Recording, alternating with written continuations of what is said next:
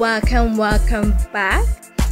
I am Richleen and this is Retail Concepts. I hope everyone is fine. I had to take a second to get over my initial shock of finally doing my first episode. Yay, me. But tell me, have you been thinking about writing a business plan? Because that is what we're going to be discussing today. But first, what is a business plan and why is it useful? So, a business plan is a written document that outlines the goals and strategies of a business. This is useful because it gives you structure and direction so you're not all over the place when planning your business.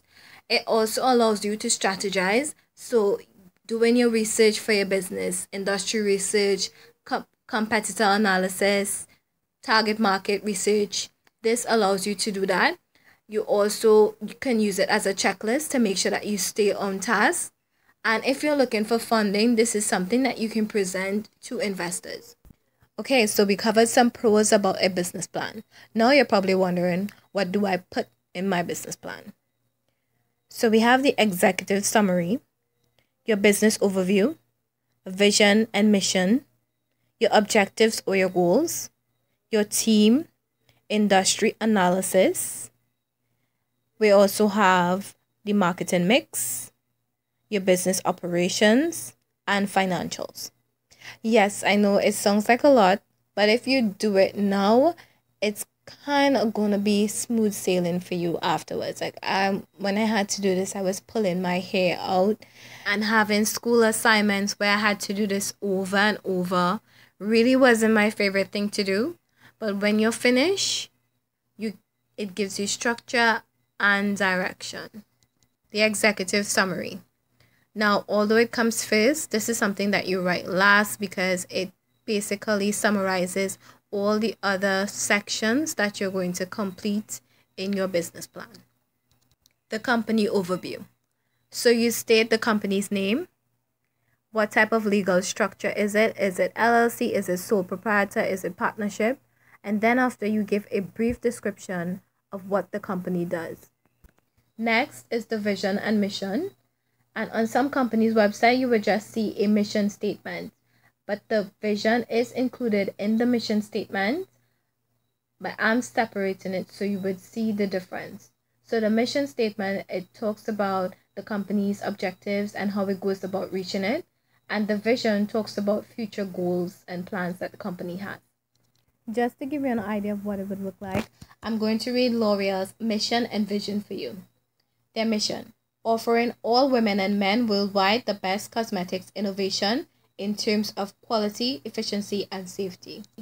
Their vision driving the cosmetic industry with an inclination on sustainability. After this would be the objectives or your goals. So basically, what is your plan for your business? Both long term and short term. A short term goal can look like gaining 5,000 followers in six months. A long term goal can look like in the next five years, I want to have my products sold at so and so store. Following this would be your team. So you state who they are, their roles, and what qualifies them for their role. And some of you would be saying, listen, I'm doing everything myself. I've been there. But just it applies to you as well. Same thing. Who you are, the roles that you have, what qualifies you for each role.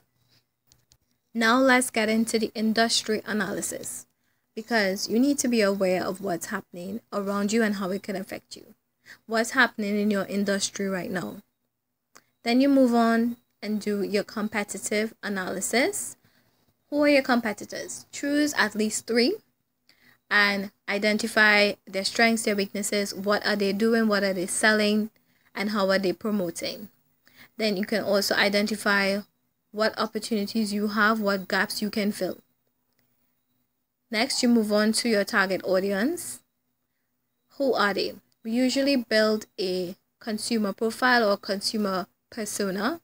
So you talk about their age, their race, their location, uh, educated how educated are they are they creatives are they not what are their interests what are their hobbies next is the marketing mix now people have different ways they break this down but the five p's work first is the product?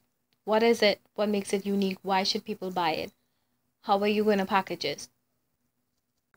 If you're service based, like say you're a, a spa, what do you call your services? Like say a facial. Is it a gold facial mask? No, it's the Midas Touch facial mask, right? I'm just calling stuff, okay? The next P would be pricing.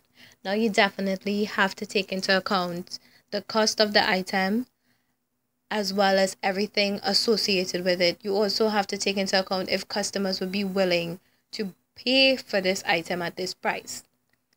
Something else that you also need to take into account is your brand positioning, how you want customers to see your brand. Is it high end? Is it low end? Is it in between? Promotion. How are you going to make customers aware of what you're selling and how are you going to make them purchase these items from you? The next P is place. Where are you going to sell these items? Is it online? Is it going to be at a physical location? Um, and with the physical location or online, is it accessible to your customers? Would they be able to easily access it because that will affect your sales? The next P would be people. Now, how are your customers greeted and treated? Because this will go a long way in building brand loyalty and repeat business. Tell me, at this point, is your mind blown? I know it's a lot to take in, I know it's a lot to cover, but we're making our way through. The next thing is business operations. Now, this refers to store hours, staff management, inventory management, policies, everything that you need to make sure that your business is run efficiently and effectively is what you would state here. And the last thing you include is your financial plan. Now, this has your sales forecast as well as a breakdown of your startup costs. So, you would include projected statements like your profit and loss statements, a balance sheet, and a cash flow. Now, don't worry about if you get it precisely correct. This is just an estimate of what you think it will cost. Remember, your business plan is basically like a guideline to show you what you need to do and what you need to implement. And now we're at the end. I know it may seem overwhelming, but if you take it section by section, you will get it done. Thank you for listening. Don't forget to subscribe, like, and share.